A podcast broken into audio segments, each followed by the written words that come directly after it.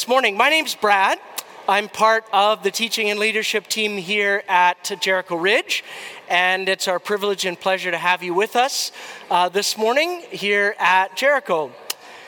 And as we start into our uh, teaching time this morning, I'm going to do a little bit of a history lesson for you. So I know David will be excited. He teaches history, and the rest of you will try not to fall asleep while we do this.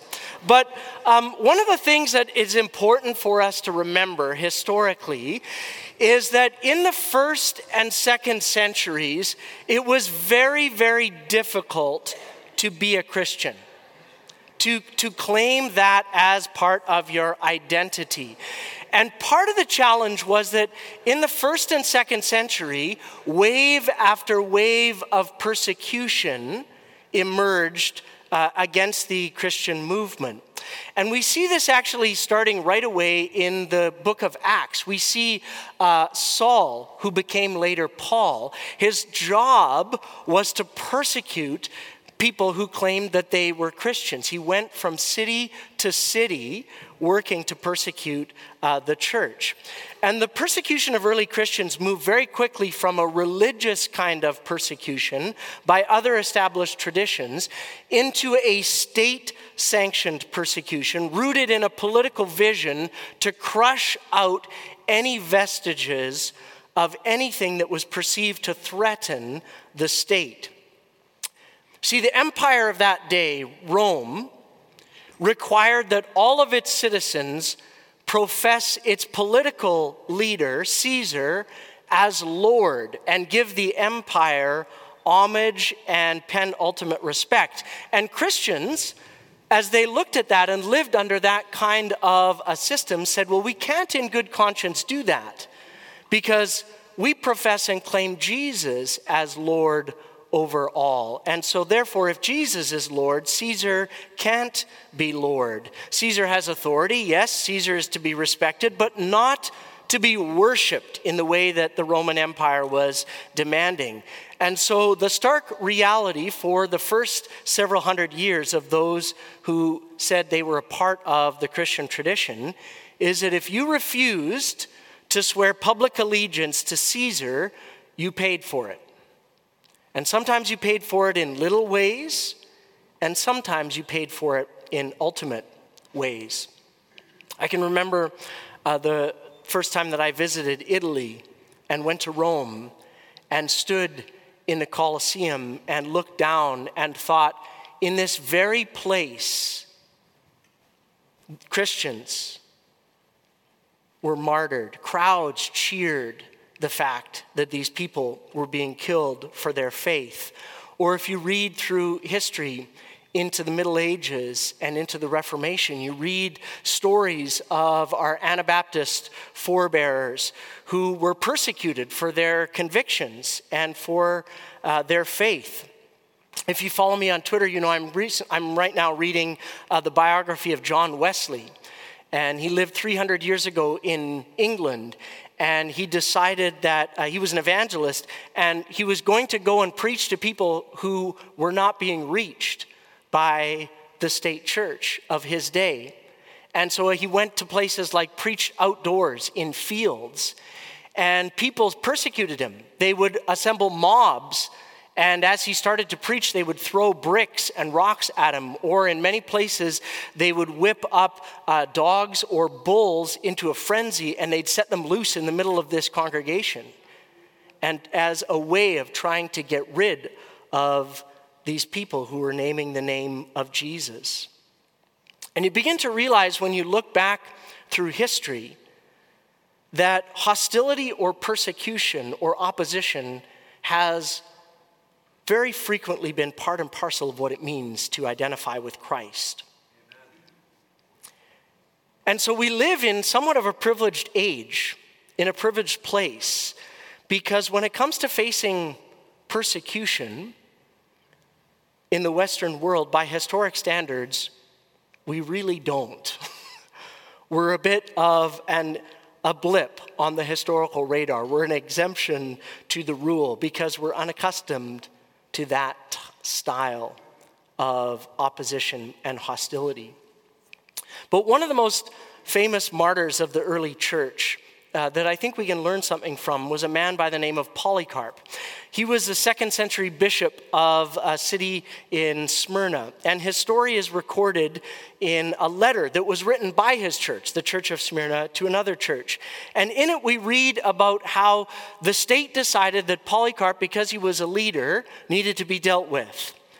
And so Polycarp was a wanted man.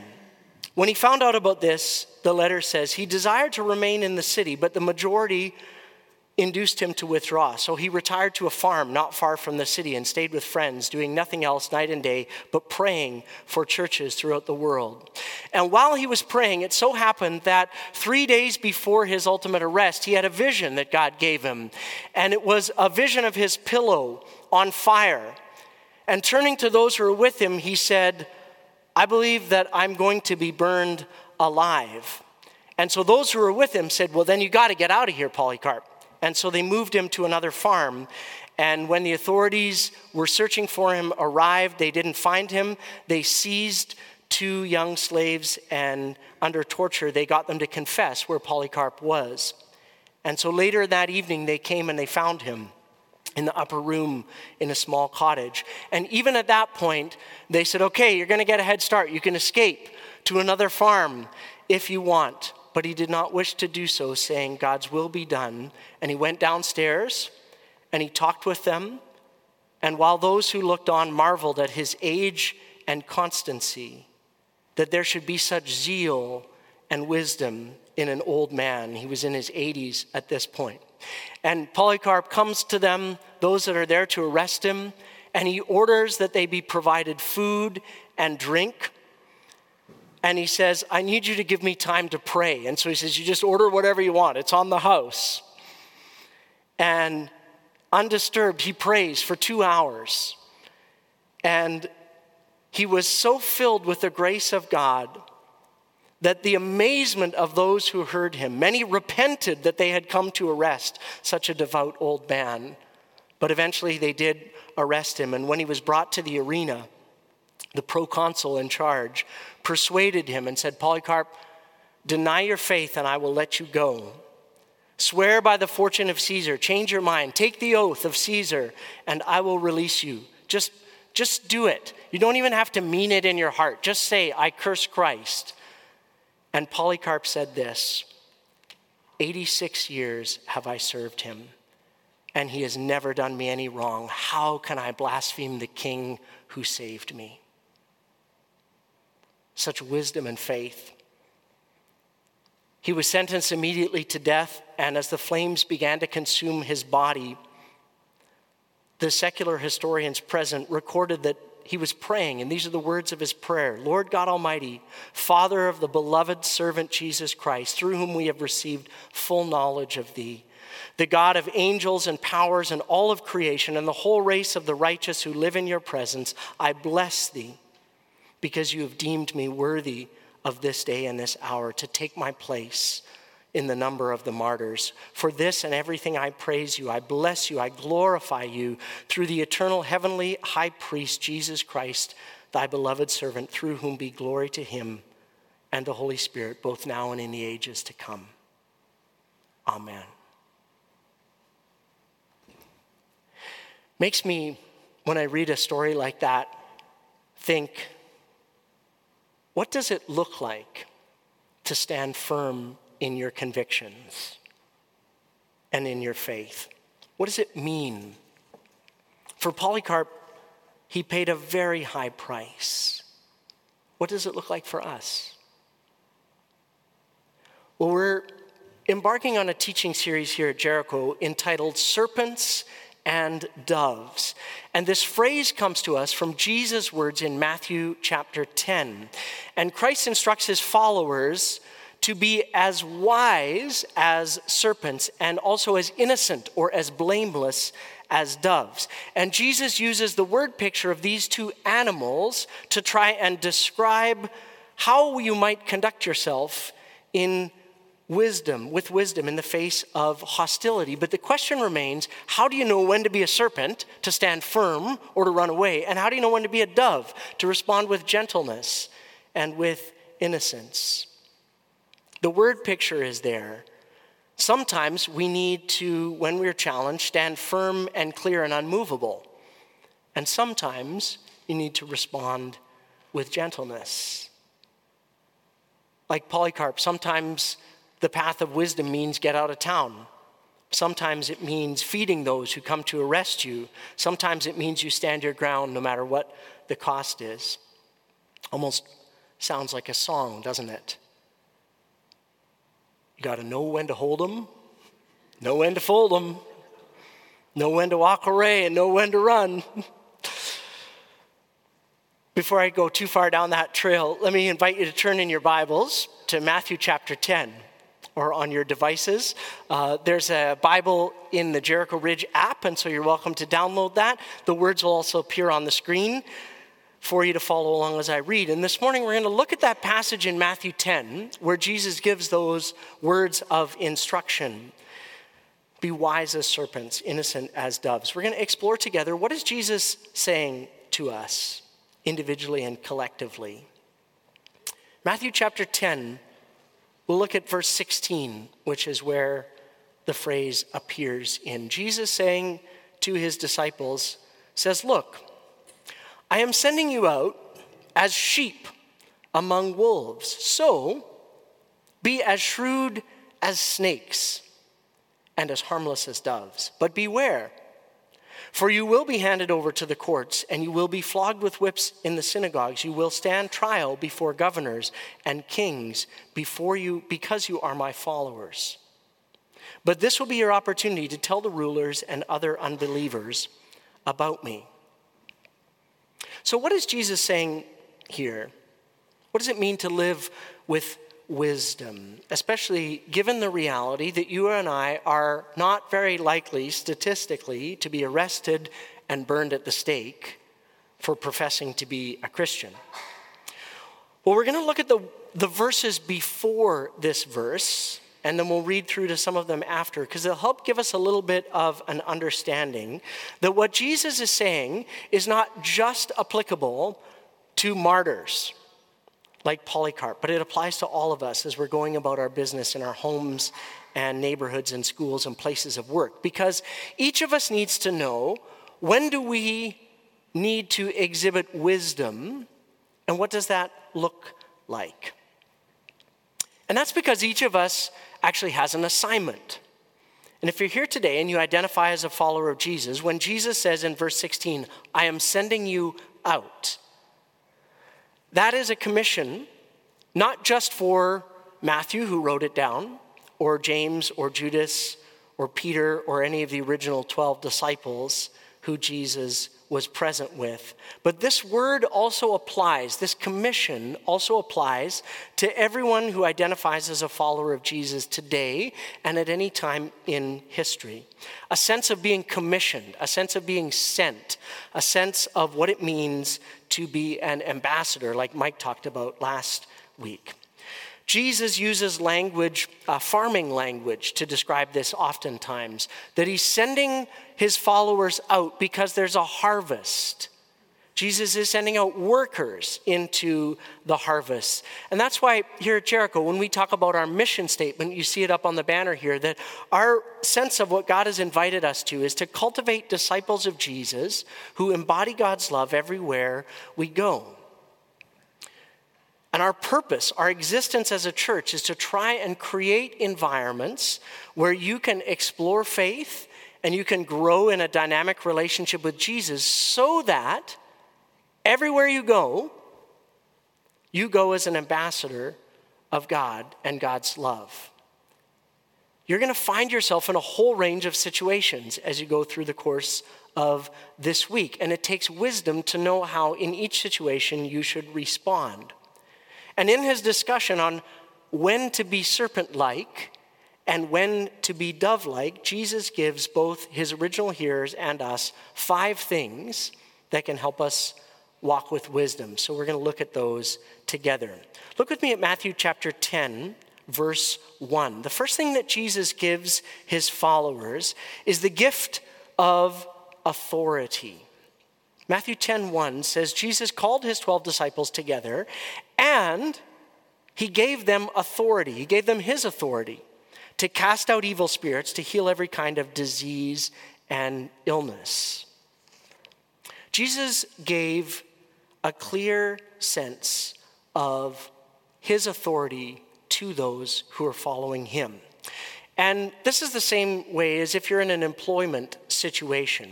If you're an employer and you give someone an assignment, the first question that you should ask yourself is Did I also give this person the right level of authority necessary to carry out this assignment? And so Jesus is clear that he has given us the appropriate level of authority to carry out what he's asked us to do. Jesus knows that when he's sending his followers out into the world, that day in and day out, there's going to be a sense of struggle and challenge because it's a spiritual battle. Jesus knows that as we go into the world, it brings us into conflict with the principalities and powers and forces of evil that are expressed both systemically and specifically. And when we take new ground spiritually, we're going to encounter opposition and hardship. And we need to then live our lives in such a way that we don't just rely on our own personal sense of authority and wisdom. We need the authority that Jesus gives to us. And there's tons of things that we can do in our lives that will diminish or undercut the authority that Jesus has given to us. For example, if we continue willfully to harbor areas of resistance to God and sin in our own lives, or if we choose a path that shies away from doing difficult and hard things that God's put in front of us to do. Because sometimes when we encounter opposition or something is hard, we think to ourselves, well, maybe that wasn't God's will. Maybe I should just give up. Maybe that was just, you know, the fact that there's opposition might signal that I shouldn't do it. But sometimes when you encounter opposition, maybe you're sharing your faith with a coworker or maybe, for example, here at, at Jericho corporately, we've moved into a new neighborhood. We're undertaking a significant uh, renovation of our building so that, not just so we can have a shiny building, so that we can take new ground spiritually and see people come into a vitalized relationship with Jesus. And so when we step out, oftentimes in the authority that God's given to us, there will be times when we'll meet with opposition. And we should expect that. That's why Jesus is saying, You need my authority, because you're going to encounter challenges in this situation. And Jesus wants to remind us that we are equipped to face some of those hardships because of the authority that he has given to us. Jesus says, As my followers, you're heading out into the world, and so I'm sending you out not as orphans, but I'm going with you and I'm giving you my authority. And so you need to be reminded today that you have the authority that you need to do whatever the assignment is that God has given to you. We have the authority that we need, Jericho, to fulfill all of the assignments that God has given and is giving to us as a church here in this city and in this neighborhood because we have Christ's authority. So that's the first thing that Jesus is clear on. He doesn't just call his disciples together and send them out and go, have a good time, gang. You know, hope that works out well for you. He says, no, I'm sending you out with my authority because you're going to encounter some opposition. And the second thing he says that Jesus gives to his followers is an assignment, a clear and specific set of instructions. Look at Matthew 10, verses 7 and 8. Jesus says, Go announce that the kingdom of heaven is near. The kingdom of God is coming or is amongst you. Heal the sick, raise the dead, cure those with leprosy, cast out demons. Give as freely as you have received. Jesus gives us clear instructions that in our going, we are to generously and regularly declare the love of God for all people. And we're to demonstrate that through radical generosity. I love how Jesus goes on to say that wherever his followers go, they should be a blessing to the city or the town where they live, where they go. Sometimes I hear people talk about the fact that, and when I worked in the restaurant industry for, for years, um, the talk in our restaurant was how, how little people enjoyed working on Sundays. Because right after church at noon, a bunch of Christians would come in, they tipped horribly, and they were generally quite nasty to our staff. And so Christians got quite a bad reputation in our restaurant, so much that we actually decided we were going to close on Sundays so that we didn't have to put up with that. What a horrible thing to have as a reputation. Jesus says your reputation as Christians, as people of faith, should be that wherever you go, that you are a blessing. You are such a blessing to the people that you encounter that they go, I am so glad these people are here. Christians, when they've gone places through history, have been those that have taken it upon themselves to bless and see the needs around them and meet them. That's why all over the place, there are, even here in our city, if you think about a hospital like St. Paul's, established for a vision by a monastic community to create care for people that needed health care. Whole educational systems throughout the world were built by Christians saying people need to learn. That would be great if we could just bring and lift people up out of places of poverty hospitals, healthcare systems. There's areas of the world that have written languages because of the efforts of people of faith. Most historians and uh, sociologists, even if they are critical of Christians, agree that on the whole, on the balance, Christianity has been a blessing to the world. Not all Christians have been a blessing to the world, but as a whole, Christians have, when they have gone into places, have carried the love of God with them and have lived out of that place and been an incalculable blessing to the global human family. And here at Jericho, that's one of the things that I love about all of you, is that you take this commission or this assignment seriously. Some of my proudest moments as a pastor are when I'm sitting in a coffee shop and I hear people at another table talking, and they're talking about one of you. And they're saying things like, you know, those people from Jericho Ridge, you know, that person, they were up and they told me about how they were down at a recovery center helping love people well there. Or, do you know that group? I've heard about that group that feeds the poor, people who are poor, and treats them with dignity. Or aren't you part of that people at Jericho that are involved with those who need recovery? Aren't you part of that little group of people at Jericho who, over the course of the last four years, has helped support three refugee families in their life in, as new Canadians? Aren't you that person that leads a running club or coaches a little league sports team to help connect people in their life with a community around them? Aren't you that teacher who cares for people for your students are all those people from Jericho. Those I love them. They're the best neighbors in our complex. They're always ready to help. All those people from Jericho, those are the ones who speak words of blessing and encouragement online and don't get involved in stupid arguments. Jericho, it is our assignment to be a blessing wherever God places you. You are to be an ambassador of God's love wherever you go this week. And so your assignment is to, to think about this week as you go through the week who could I bless in the name of Christ? Where could I be a blessing? Where could I practice radical hospitality?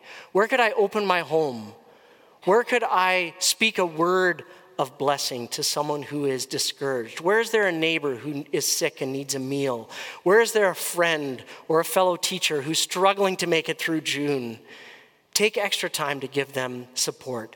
Help move a couch, help mow a lawn. Be a radical blessing to someone around you this week in the name of Christ.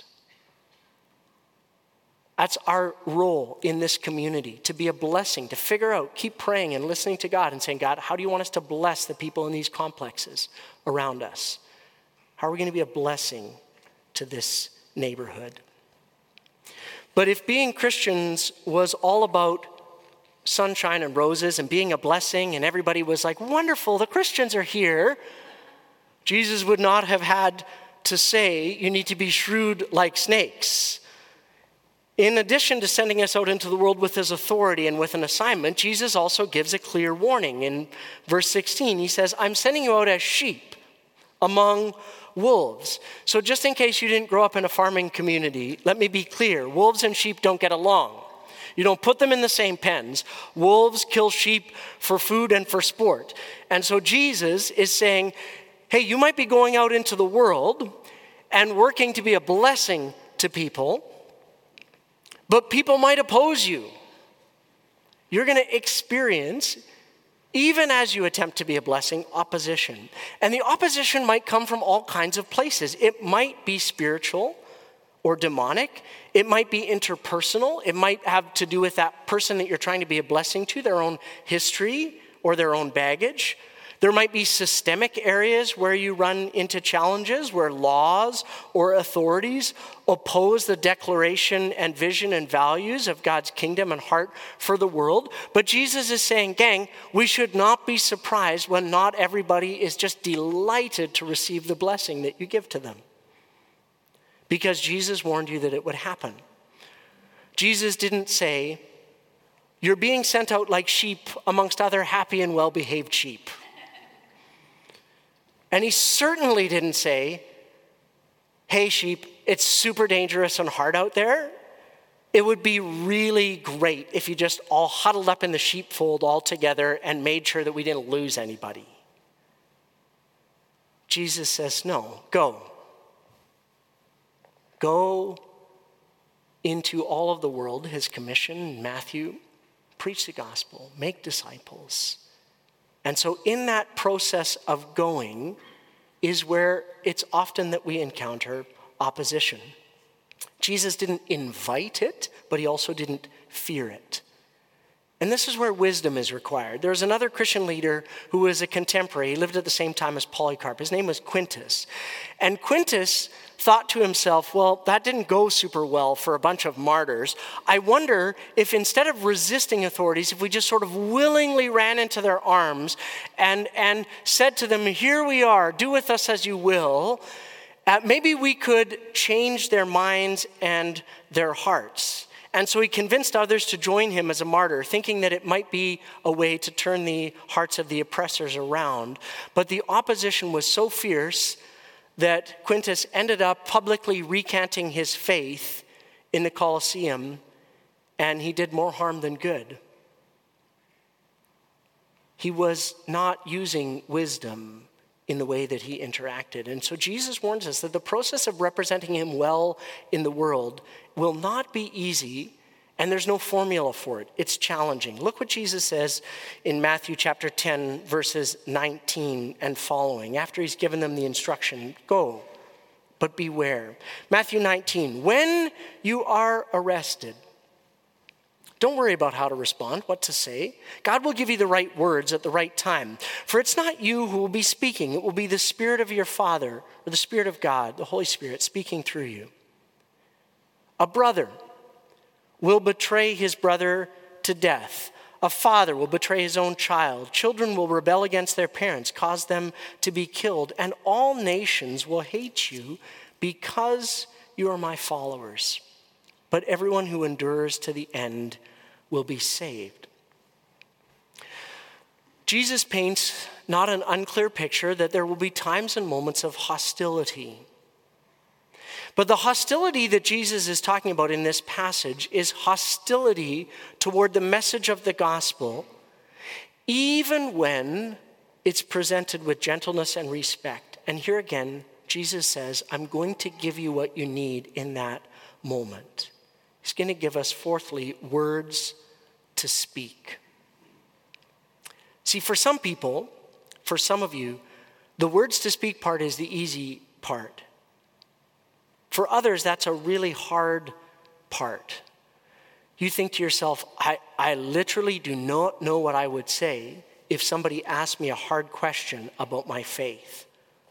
Or if somebody in my workplace started bashing those idiotic Christians who go around spewing vitriolic hatred against gay people all the time, you're like, I don't know what I would say. I, I, you'd feel frozen or paralyzed in that moment.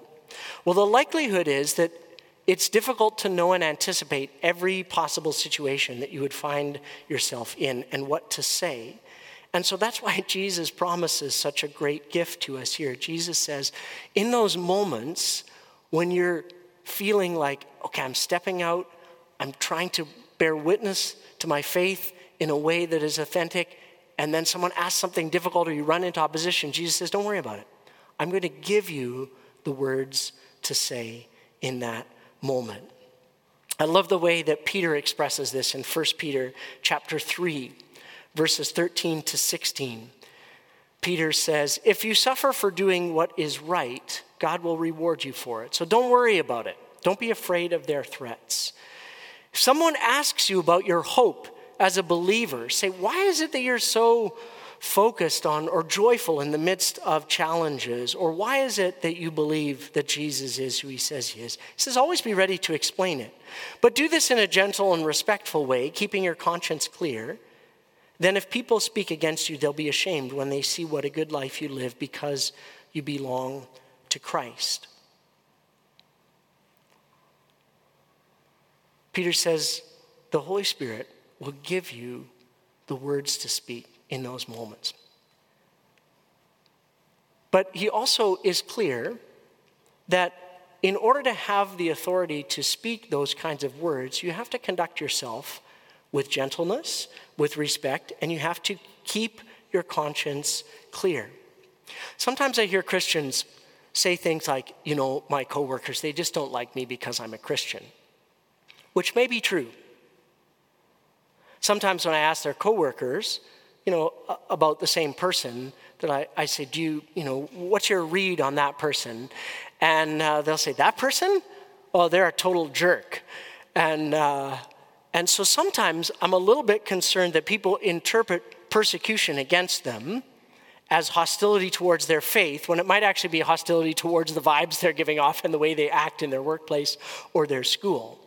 So it might be true that you may not have gotten that promotion because you blocked off Sunday morning to be part of your Christian community on your schedule.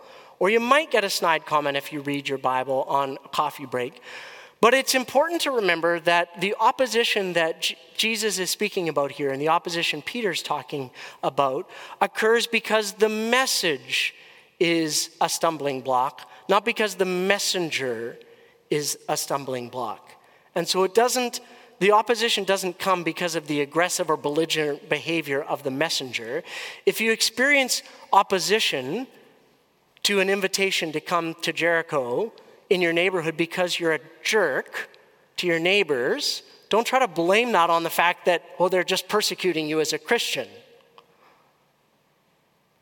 That's not the definition of persecution. That's just you being an idiot. So smarten up.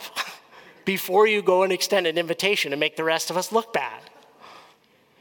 But Jesus does promise, however, that when you move to that place of dependency on the Spirit and you step out in that place and even into a place of opposition, when you depend on the Holy Spirit, that God is able to give you words to speak in those moments when you're not sure what to say. And we're going to talk more about that next week because next Sunday is Pentecost Sunday, and we're going to talk about the Holy Spirit's role in our lives and in the world today.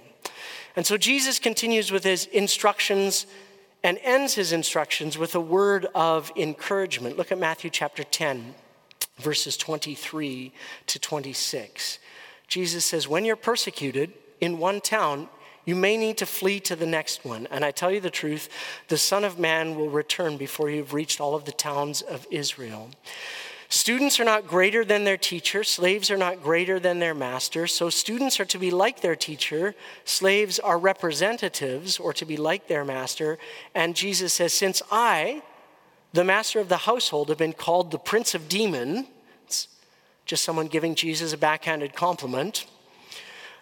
The members of my household are likely to be called by even worse names, but do not be afraid. Jesus says. See, Jesus not only gives us his authority not only gives us an assignment, gives us a clear sense of warning that it will be difficult, and a promise that we will be given words to speak, but also Jesus gives us an example to follow. Jesus says, I'm not going to allow you to be subjected to anything that I myself did not walk through. Jesus was called names and persecuted. And so, as followers of Jesus, you might expect to receive similar treatment. But notice what Jesus says the response needs to be do not be afraid.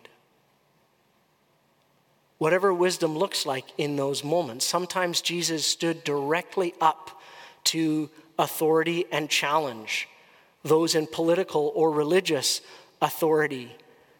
Herod wanted to kind of swing Jesus over into political activism, and Jesus says to him at one place in the, in the Gospels, You go tell that fox I will have no part of his business. I'm going to preach, I'm going to teach, and if he wants to come over here and chop my head off, so be it. So he was very definitive. Sometimes Jesus actually walked right into, knowing that there was going to be conflict, a situation. And he said, You know what? This conflict is actually necessary to advance the kingdom of God. Oftentimes, he walked into places where there was religious legalism and dead faith, and he just went there and said, No, we're going to name this, and we're going to see what the Spirit of God does to stir up people and to vitalize relationship with God. And then sometimes Jesus led by not saying anything just letting those who were fuming mad just keep fuming, and he just walked away and said nothing. And sometimes Jesus led by laying down his life and choosing the path of sacrifice and gentle love. This is difficult choices to make and difficult to know what to do. And a few years ago, you might remember there were these little bracelets that people would put on their arms, on their wrist, and it would say WWJD, which stands for What Would Jesus Do? And I have to confess, when they came out, uh, I admired the question, but I wondered at the fact of being overly simplistic and reductionistic. Like, was the sometimes the attempt seemed to be to whatever situation you were in to just reduce it to some kind of formula. And the truth is, most of the situ- I don't know about you, but most of the situations I face in my week that I'm going to encounter, I'm not 100% sure what would Jesus do. There's no formula that I can plug in would Jesus tell me to pray for healing for this person or tell them, you know what, you should probably go see your doctor? Would Jesus want you to go on a short term mission trip to, with us to Guatemala next March, March break or give money to somebody else who goes? I don't know. But that's kind of the point. In those moments where you're unsure, where you're unclear, where the bracelet or the formula doesn't help you, and trust me, there's lots of them, I'm not sure that what we need is a bracelet. What we need is a conversation.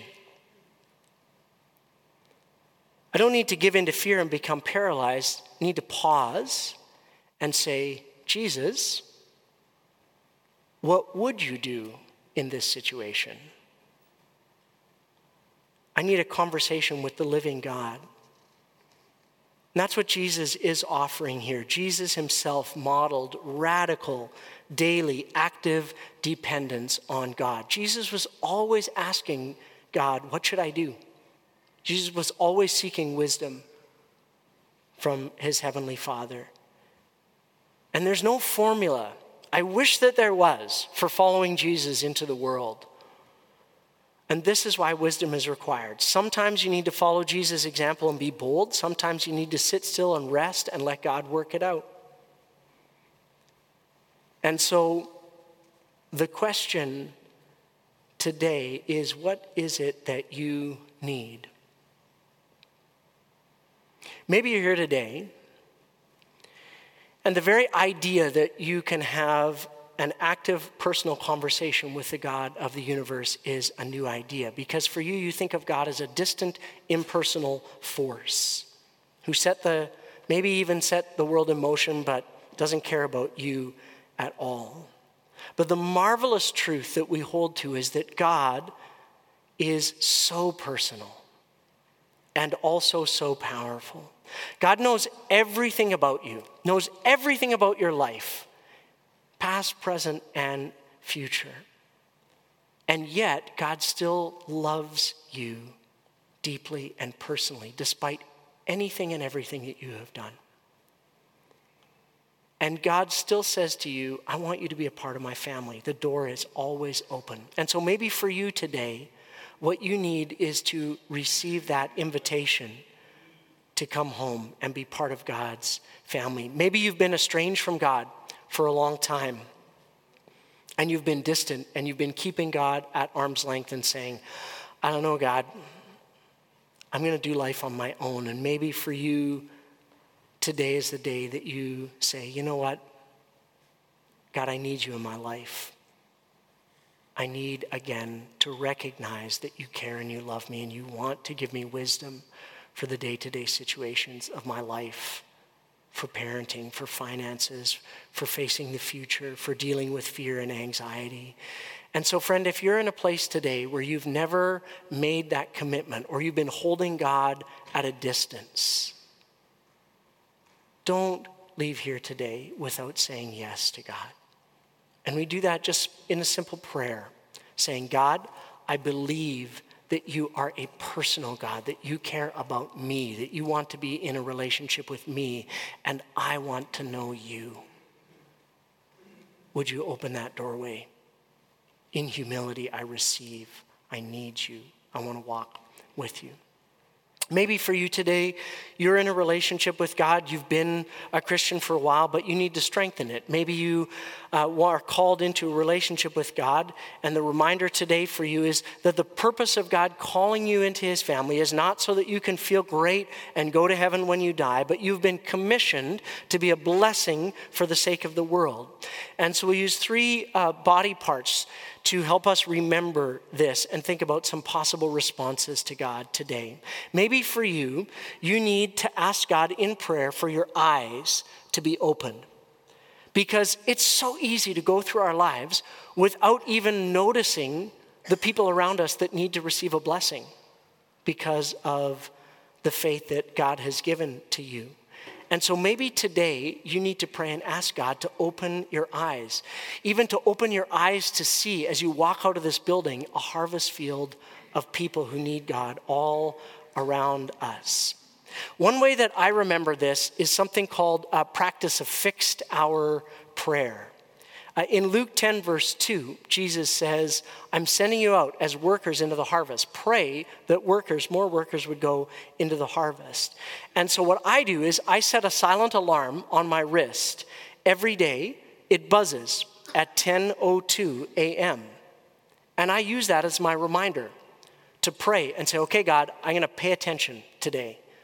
I want to ask you again, God, give me eyes to see my neighbors that need you. Give me eyes to see the world in need. Give me eyes to see what you're doing in your church. And so, if for you, you want to strengthen that, that ability to see what God is up to, just try setting a time. Pick a time that works for you and set an alarm on your phone or in some way. And it's just your reminder to say, God, I want to be available and pay attention to what it is that you're doing. Give me your eyes to see what's going on around me today. Maybe you need a reminder today to be the hands and feet of Jesus. Maybe for you, your takeaway this morning is to say, okay, in between now and next week, I'm going to find somebody to bless. Maybe there's a single parent on your block that needs their lawn mowed. Just walk across the street and do it. Maybe there's a student in your class that as you look at and think about their summer, you think they're really going to struggle. Take an interest, figure out. You've got a couple weeks left to figure out are there support structures you could put in place or help with that would be a blessing to their family. Take an interest, figure it out. Where could you be the hands and feet of Jesus this week? And then the last one is maybe for you, you struggle with boldness and speaking those words of courage. And so maybe you need to ask God for courage, that God would give you words to speak, boldness. It can be really difficult and challenging to speak about your faith. And so perhaps our time together this morning, and as we go through this series, we're going to talk more about what that looks like and how we can do that in practical ways. And maybe this week, you need to be on assignment to look for opportunities to share about the hope that God has given to you. Maybe it's something as simple as saying, Hey, I was uh, volunteering at my church this week. We were helping clean something up, and see if that sparks a conversation, or talk about something that you're learning or that God is doing in your life. Share your story as God opens and gives you open doors. So, as we spend some time responding to God in worship, Tammy and the team are going to come. Maybe pick one of those three eyes, or hands or mouth, and just ask God to give you a sense of boldness and faith and give you a specific assignment as you go into your week this week.